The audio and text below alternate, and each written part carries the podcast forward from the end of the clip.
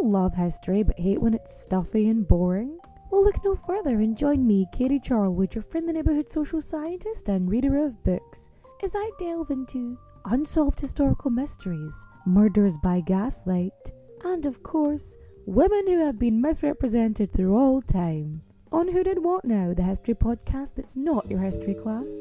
Listen wherever you get your podcasts. Hello, everyone. Stakuyi here, And I'm Gabby. And we are the hosts of History of Everything, a podcast which you can probably guess by the name is, well, I mean, it's about everything. Do you want to know why people thought potatoes were evil and would give you syphilis?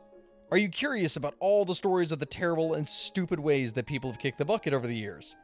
Do you want to hear tales about all of the different badasses of history and the lives that they had brought to life? Well, if so, then look no further. History of Everything is just the right podcast for you. It's available on Spotify, Pandora, and anywhere else that you get your podcast from. Join us for some fun and just see how weird and wacky history can be. What follows may not be suitable for all audiences. Listener discretion is advised. The world is full of stories. Stories of mysteries, of curiosities, of oddities. Join Kat and Jethro Gilligan Toth for the strange, the bizarre, the unexpected as they lift the lid and cautiously peer inside the box of oddities. There's a huge department store kind of place here in uh, Cuenca, Ecuador, and we refer to it as kind of like Ecuadorian Target. Sort of. Sort of. It- Yeah. but it has the most bizarre collection of items there. Personally, I love it. Oh, I, I think it's it's wonderful. You you never know what you're going to see there. They, they'll sell you cereal or a motorcycle. Yeah. Um, the other day, I was looking for one of those little hooky things that I could sew inside my dress to keep my taters in. And um, I found them and also a cement mixer. Yeah.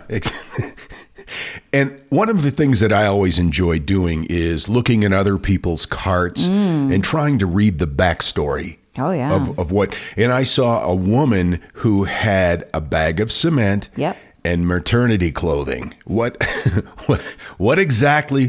What, what, what We're remodeling and nesting, um, preparing for a baby. okay, I think that makes perfect sense. that's not where my mind went, but okay. I was so bummed when I was there yesterday and I couldn't find uh, crunchy taco shells, but I did find a machete. So, you know, Yeah, you just never you know. win some, you lose some. It's an adventure every time we go. Yep. Hey, in the quiet corners of French history, where the shadows of lost lovers linger and the echoes of bygone errors hum softly, there lies a tradition as mystifying as it is moving necrogamy. Is it like origami but with dead people? That was what I thought too. a really morbid arts and crafts project. It's a practice where love, undeterred by the chasm of death, seeks solace in the sacred vows of matrimony. Uh, today we're going to talk about people who legally marry corpses. Oh, okay. Modern modern necrogamy got its foothold in World War One Right. often referred to as the Great War.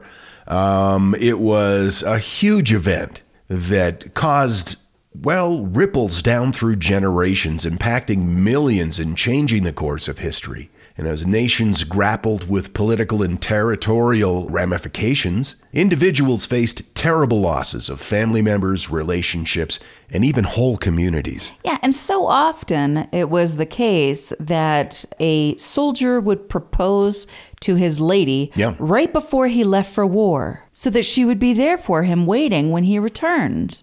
And so often They didn't. They did not. Now, France, of course, a nation central to the conflict, uh, was hit particularly hard. The beautiful landscapes were transformed into nightmarish battlefields. Young men, brothers, sons, and lovers left their homes. Many never returned. The numbers were staggering. By the war's end, an estimated, and this is just French soldiers, an estimated 1.4 million French soldiers were killed. Countless others wounded or left traumatized. But this was a monumental loss, and it meant that there were villages, very few villages, that had any young men remaining. So many villages were devastated that if they had any young men, it was only a handful or two. Many women had dreamt of futures with their beloveds. Mm. As you said, they had um, talked about marriage when the soldier returned. They found themselves trapped in a painful situation. They were neither wives nor were they widows. Their partners with whom they had envisioned their lifetimes with were gone. And these uh, these women suffered grief, but had this added layer of complexity: lack of social acknowledgement of their loss. Get over it. You weren't even married. Right. After all, without a marriage, there was no formal recognition of the relationship in those days, and this left many in, well, a heartbreaking void. Recognizing this profound anguish, the French government took an unprecedented step in 1921. They introduced the concept of posthumous marriage. Was a chance for the grieving partners to formally and legally affirm their bond that they had shared with the deceased. And this was not like some sort of theatrical seance or just a ritual. It was uh, about genuine acknowledgement and validation. And I understand why the people might want to partake in this, but what was the benefit for the French government? It was an act of sympathy, it was an act of mercy. Wow. I guess I'm just not used to that. government behaving in, in such a manner. Yeah, no, I hear you there. At its core, posthumous marriage was a compa- compassionate gesture from the state. It was a way to say, We see your pain and we recognize the love that you've lost. For many women, this was more than just symbolic, it was an opportunity to attain a sense of closure mm. for them, to feel that society understood the depth of their grief, and to memorialize the relationship that the war had cruelly snatched away. Now, while there were many posthumous marriages in France since the law's inception, a, few stand out. The very first documented case set the tone. The initial case that led to the establishment of the law uh, involved a woman named Irene Jodard. During World War I, her, fi- her fiance, uh, a soldier named André Capra, was killed in 1918 just before they were set to marry. Now, understandably, she was devastated by the loss, and she sought the right to marry him posthumously. So she petitioned the French president to allow her to proceed with the marriage. And he was touched by the story and recognized the wider issue of many women who had lost their fiancés hmm. during the war, and I'm sure men too. So the president approved her request. And as I mentioned in 1921, the law was, was finalized, allowing posthumous marriage under specific conditions. Irene's determination to honor her commitment and love for Andre really paved the way for others to seek similar recognition. I have a question. Yes. What were the conditions? Like, you couldn't just say, oh, there was this guy that I liked, and now I want to be married to him because he's dead. Like, th- Yeah. there had to have been There had to have been some parameters. sort of documentation that uh, that was the intention, or witnesses, family members had to come forward. Okay. As the 20th century waned and the new millennium dawned, a global landscape underwent transform- a transformative shift in the recognition and acceptance of LGBTQ plus rights. France, known for its rich history of romance and revolution, found itself at a crossroads of cultural evolution. Uh, the nation's unique tradition, unique tradition of posthumous marriage, which was born out of the tragedies of World War I, soon met the rising tide of LGBTQ plus advocacy. So in the early 2000s, it was a time of increasing global awareness of queer issues.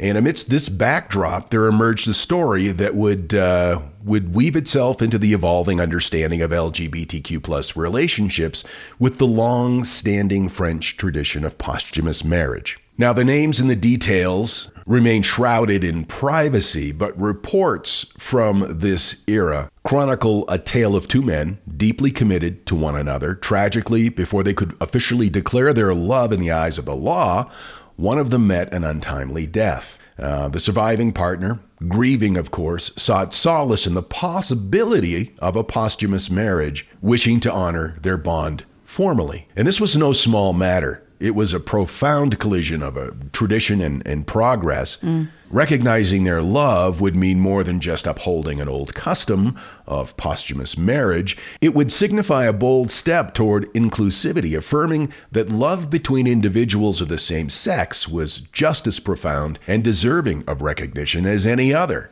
The eventual acceptance and realization of this posthumous union was a seminal moment. The incident was not just a tribute to the enduring love between these two individuals, it symbolized the broader journey toward acceptance and equality for the LGBTQ plus community in France and beyond. And more recently, a moving il- illustration of this timeless bond involves the story of Magellai and Jonathan in 2017. Magellai and Jonathan's love story, like many others, filled with dreams of the future, plans together. Their bond was the kind that friends envied, but tragedy did strike without warning. Jonathan was involved in a devastating uh, road accident, which tragically killed him. Was he riding a motorcycle? Don't have the details on that. Uh, It doesn't say car accident. It doesn't say traffic accident. It just says road accident. Okay. Now, grief, as we know it, takes many forms. For this young bride to be, the, ma- the pain was immeasurable, but it was also mingled with her need to honor their love. While most would turn to memorials or personal rituals, she chose to petition the government to posthumously marry Jonathan. And this wasn't an easy decision. And you mentioned, you know, well, what are the circumstances? Mm. How do how do you? It's not an easy process. She had to navigate the administrative complexities involved in such a request. She had to provide evidence of Jonathan's intention to marry before his untimely demise. Friends and family, they rallied around her. They offered testimonials and shared memories and painted a very vivid picture of the couple's plans to be married. The French authorities acknowledged the depth of their bond and her profound grief, and they granted permission for the posthumous wedding. Wow, as recently as 2017. Posthumous marriage is still legal in France, again, under certain conditions. It doesn't surprise me that it's still legal. It's just kind of surprises me that it happens. Yeah. And not that there's not reasons for it. I can certainly understand, you know, that kind of grief and how everyone grieves differently. And Right, right. I guess you just don't hear about it a lot, You don't. which is why I really appreciate your storytelling. Thanks very much, You're, sir. you're welcome, madam. Again, the process in France for a posthumous wedding is not simple. The living partner must demonstrate that there was going to be a marriage with the deceased, mm-hmm. and the president, the president himself of France, has to approve it. Now, it of course appears unconventional to many. The essence of the law speaks to a universal human sentiment of love that persists beyond life's boundaries society's compassionate response to grief and loss, and it helps remind us that love, in its truest form, knows no end. If you want to learn more about this, here are a couple of sources for you Sites of Memory, Sites of Mourning, The Great War in the European Cultural History, uh, written by Jay Winter, and Posthumous Marriages in France. That was a BBC News article from 2013. So you can marry a corpse under certain conditions. I mean, I think phrasing it like marrying a corpse is a little different from what people think they're doing. Yeah, but it's not- a it's a grabby headline. Oh, okay. This message is sponsored by Greenlight. You know, as your kids get older, there are some things about parenting that gets easier. I remember once hearing my sister tell my little niece, "If you put your pants on, I'll give you some Fresca." And when kids can start to reason that they get something if they do something right, it's a lot easier to manage them. Having that conversation about money with your kids, that's not the easiest thing in the world. Fact is, kids won't really know how to manage their money until they're actually in charge of it, and that's where Greenlight can help. Greenlight is a debit card and money app made just for families. Parents can send money to their kids and keep an eye on the kids' spending and savings, while kids and teens build money confidence and lifelong financial literacy skills. Your kids will learn how to save, invest, and spend wisely thanks to the games that teach kids skills in a fun, accessible way. When I was a kid, I had expected chores and then I had bonus chores. And bonus chores were where I earned money. And so if you're thinking, like, hey, my kid should be doing stuff around the house, yeah, no, you're not wrong. But maybe there's extra ways that they can learn how to be a successful financial money person. What was one of the bonus chores that you had to do? Rub my mom's feet. And what did that pay? I don't know, like a quarter or something. Millions of parents and kids are learning about money on Greenlight. It's the easy, convenient way for parents to raise financially smart kids and families to navigate their life together. Sign up for Greenlight today and get your first month free when you go to greenlight.com slash oddities. That's greenlight.com slash oddities to try Greenlight for free. Greenlight.com slash oddities. I've got to tell you, the longer we've had our Aura frame, the more I love it. I have kids, and they live about 3,000 miles away, and my daughter is expecting a child, and she has been sending me updates on her baby bump through the Aura frame. And since I can't be there to experience it with her, it's the next best thing. And speaking of mothers, if you're looking for the perfect gift to celebrate your mom in your life, Aura frames are beautiful Wi Fi connected digital picture frames. It allows you to share and display unlimited photos. It's super easy to upload and super easy to share photos with the Aura app. And here's the thing if you're giving Aura as a gift, you can even personalize the frame with preloaded photos and memories. We love Aura frames, and living so far away from family, thanks to Aura, it's the next best thing. It's like, it's like almost being there. And right now, Aura has a great deal for Mother's Day. Box of Oddities freaks can save on the perfect gift by visiting auraframes.com to get $30 off plus free shipping on their best-selling frame. That's a U R A frames.com. Use code oddities at checkout to save. That's A U R A frames.com and use code oddities at checkout. And you will save. Thanks, Aura Frames, for bringing my family a little bit closer. And now, that thing in the middle. So every year, as we know, they release the list of the most popular baby names.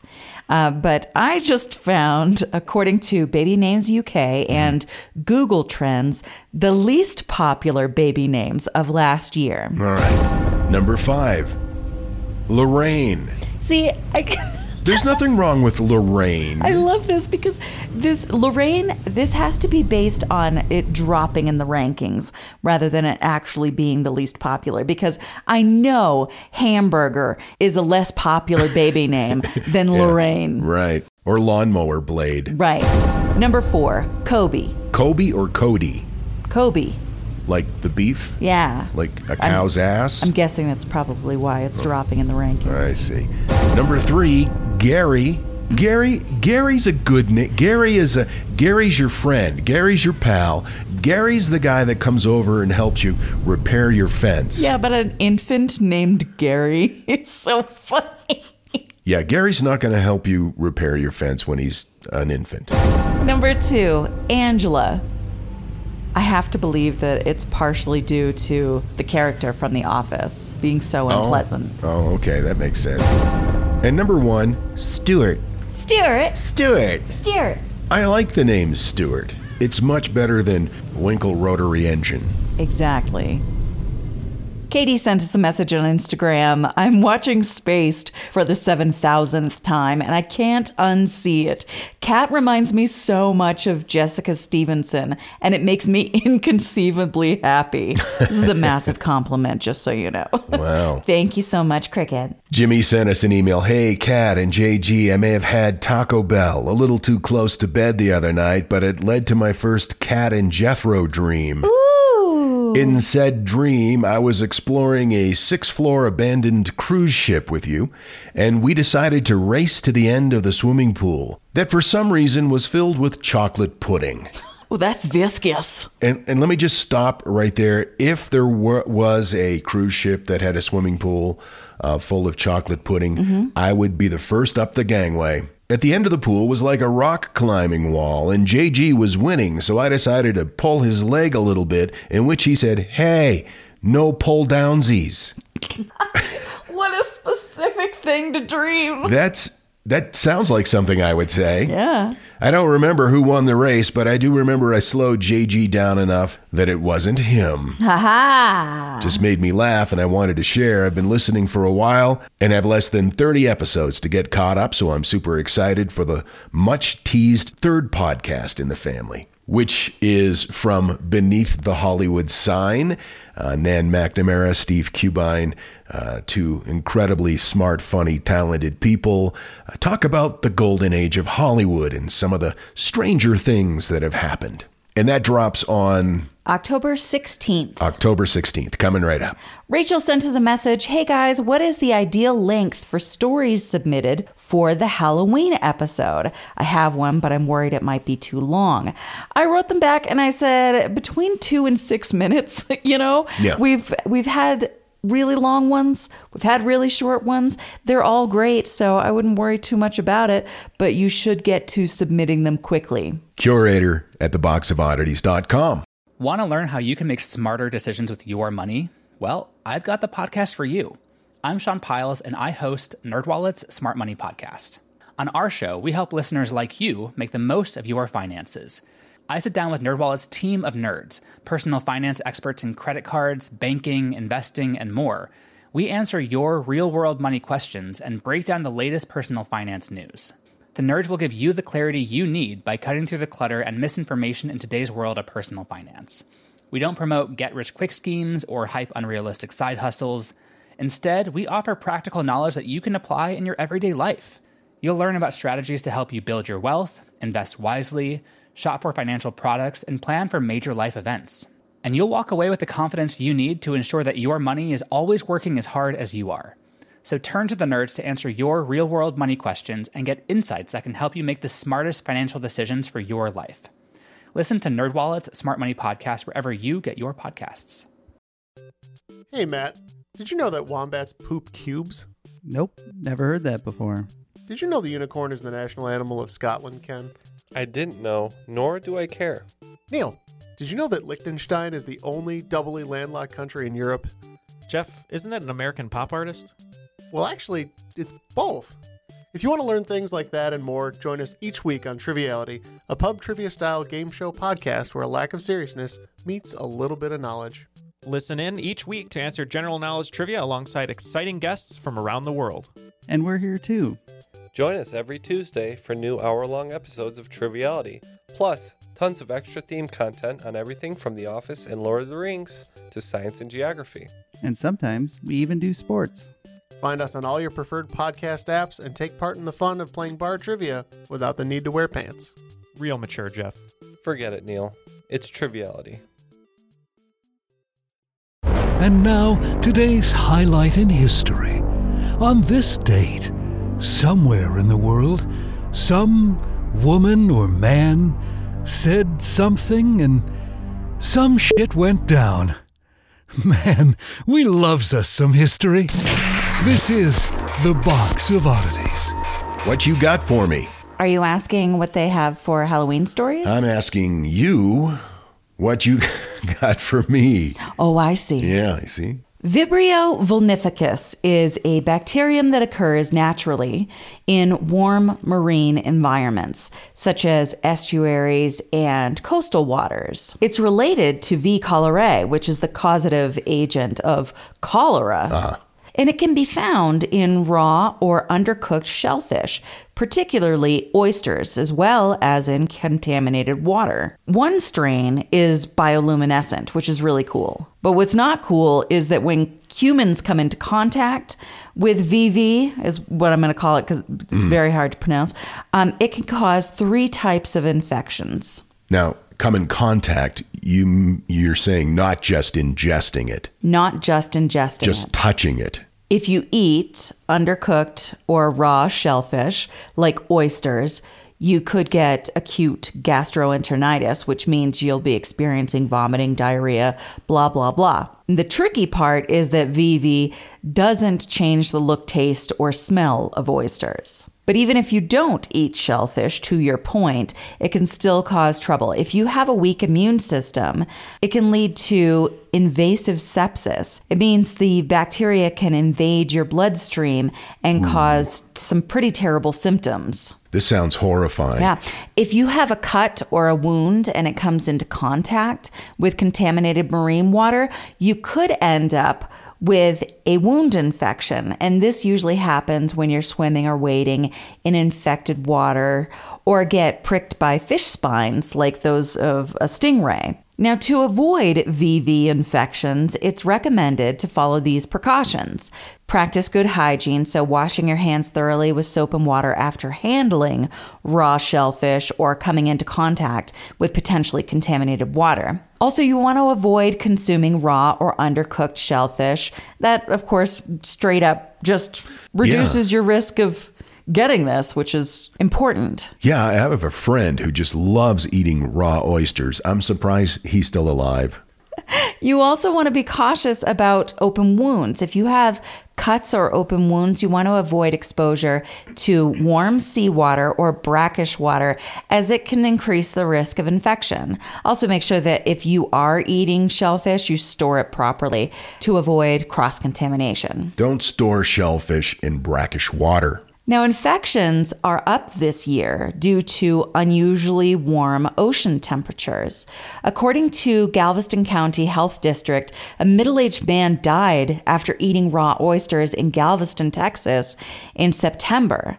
They did note that he had underlying health conditions uh-huh. that lowered his immunity. But in July, one person in Connecticut died and two others were hospitalized after being infected and one person in New York and three in North Carolina died in July and August from VV. Was this, did they all eat raw shellfish or? Varies. Okay, different situations. The US typically sees a handful of deaths of in Gulf states, but it's rare for deaths to be spiking in East Coast states as well. So it's not something that maybe East Coast people are used to being worried about, but it should be. Even though it's still considered pretty rare, the symptoms of VV infection can include fever, nausea, vomiting, stomach cramps, and watery diarrhea. Symptoms of a bloodstream infection could include fever, chills, low blood pressure, and the presence of blistering skin lesions.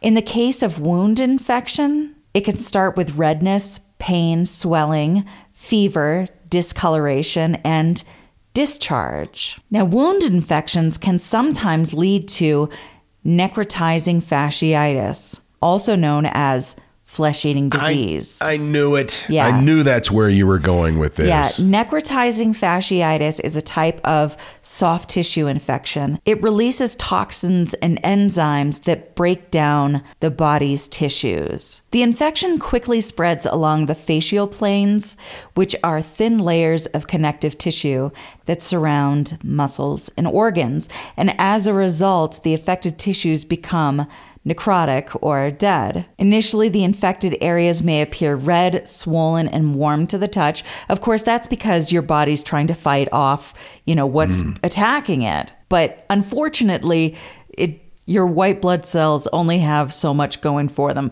Usually, the infection will then lead to blisters and skin lesions. Fluid filled blisters might develop on the skin, and these blisters can contain bloody or yellowish fluid that are often a sign of tissue damage and impending necrosis. Oh, hope you enjoyed your oysters. Severe pain. Of course, as your flesh starts to die, it hurts. And it's often really disproportionate with the visible signs of what's going on. So you can see your leg is red and maybe a little puffy, but it hurts a lot more than it looks like it should. Okay. And that's a good sign that something terrible is going on because tissue death is bad news bears. The bacteria is destroying the blood vessels, which leads to a lack of blood supply. And that lack of oxygen and nutrients causes the tissues to die. That you'll start to see the blackening of the skin, the mm. discoloration. The next step is organ failure and sepsis.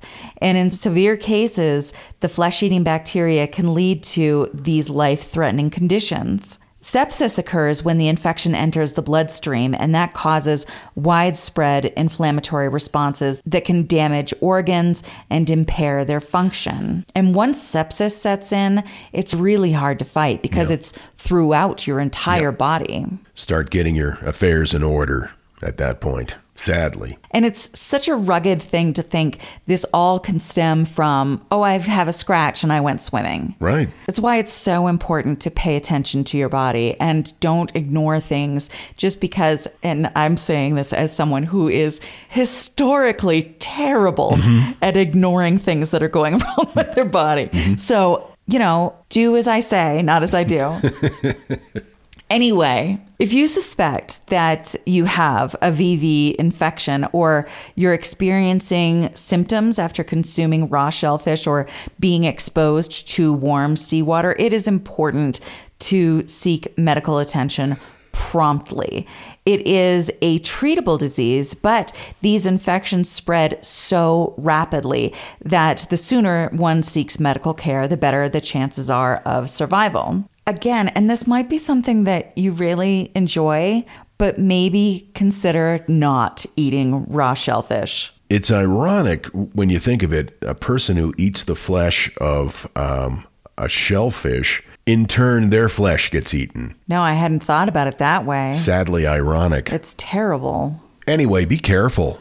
The Department of Public Health has urged people to take precautions to protect themselves. And I mean, honestly, the easiest thing you can do is just not eat raw shellfish. And be aware of your body. If you've been recently swimming and you notice that a part of your body that had a wound on it is unusually uncomfortable or getting redder or whatever, just pay attention to your body because we don't we don't want we don't want you to get eaten. We like you. You're part of our family. If you want to learn more, you can go to the CDC. I got my information from ABC News, NBCConnecticut.com, and several other tabs that I've already closed. Oh, but those were my favorites.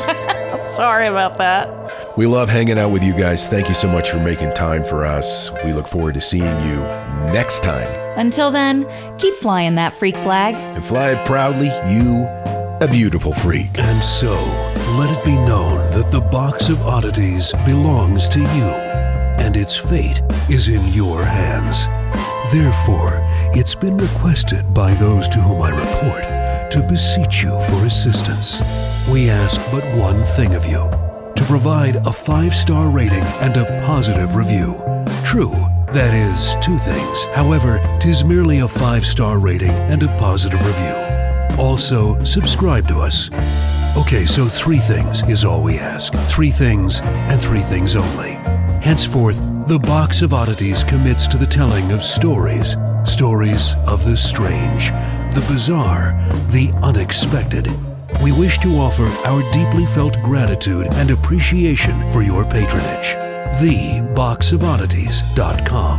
Copyright 2023. All rights reserved. If you like this podcast, can we recommend another one? It's called Big Picture Science. You can hear it wherever you get your podcasts, and its name tells part of the story the big picture questions and the most interesting research in science. Seth and I are the hosts. Seth is a scientist. I am Molly, and I'm a science journalist. And we talk to people smarter than us, and we have fun along the way. The show is called Big Picture Science, and as Seth said, you can hear it wherever you get your podcasts.